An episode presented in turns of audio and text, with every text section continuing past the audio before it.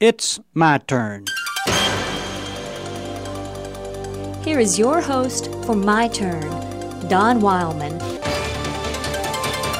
Mrs. Charles Hesse of Tripoli, Iowa tells the following story.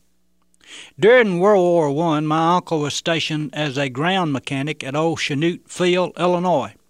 One day his sergeant assigned him and two others to sweep out the hangar. While they were hard at work, a young lieutenant came in, sized up the situation, asked them to push one small plane out, to move the others back away from the doors, and to clear out themselves. Climbing into the small plane, the lieutenant took off, circled the field, and a few minutes later came back, thundering through the hangar and out again. Upon landing, his comment was, Sure beats sweeping. the lieutenant's name? James Doolittle. All of us have heard about James Jimmy Doolittle. He was a man of vision, and being a man of vision brought him pain and persecution. People of great vision who are willing to express themselves often are met with bitter opposition. There was another man of vision who expressed himself. He said that men, all men, are extremely important to the one who made man. He also said that when we live selfishly, we shortchange ourselves. And he said that if we are not living like our Creator would have us live, we should change.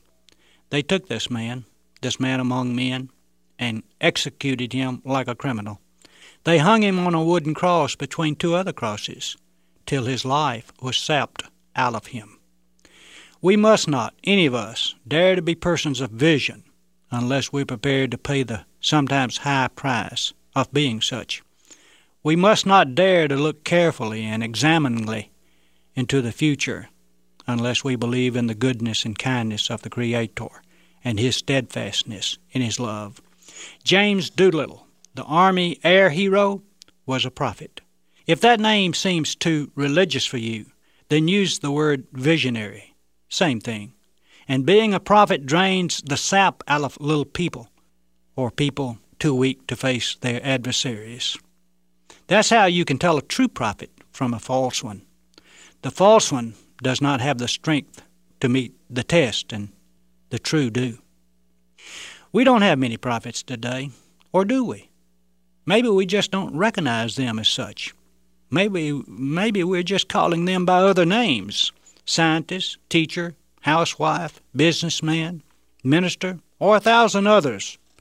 You know, they laughed at Doolittle, but later they praised him. They spat on the Nazarene. They also crucified him, but later they worshipped him. Both Doolittle and Christ had something on their side. They believed in themselves and in something higher than themselves. That was their consolation. Don't dare to be a person of vision unless you're willing to let that be your consolation also. Sometimes it's the only consolation you will have. This has been My Turn with Don Wildman, a production of the American Family Association.